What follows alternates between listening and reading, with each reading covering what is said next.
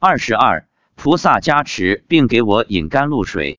发表日期：二零一零年九月十二日。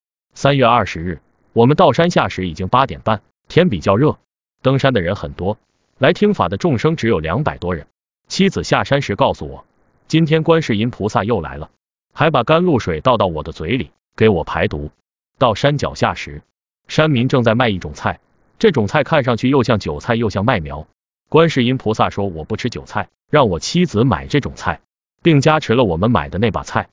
我又问起韦陀菩萨，妻子说韦陀菩萨在山顶上时视线很大。在回家进入市区后，我又问妻子现在有多大？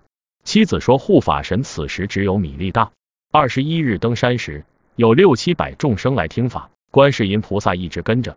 上周的那条大蛇又来了，缠绕在我腰上。到山顶时，看到这条大蛇飞到天上去了。妻子说这蛇是从天上下来的。我问为什么会绕在我腰上，妻子说不知道。妻子还告诉我，他已故的父亲叫我周一迁坟时也要去。我问他怎么知道的，不是说女方的祖先不能到男方家里吗？妻子说是他父亲思维传感告诉他的。妻子已故父亲将于周一迁坟。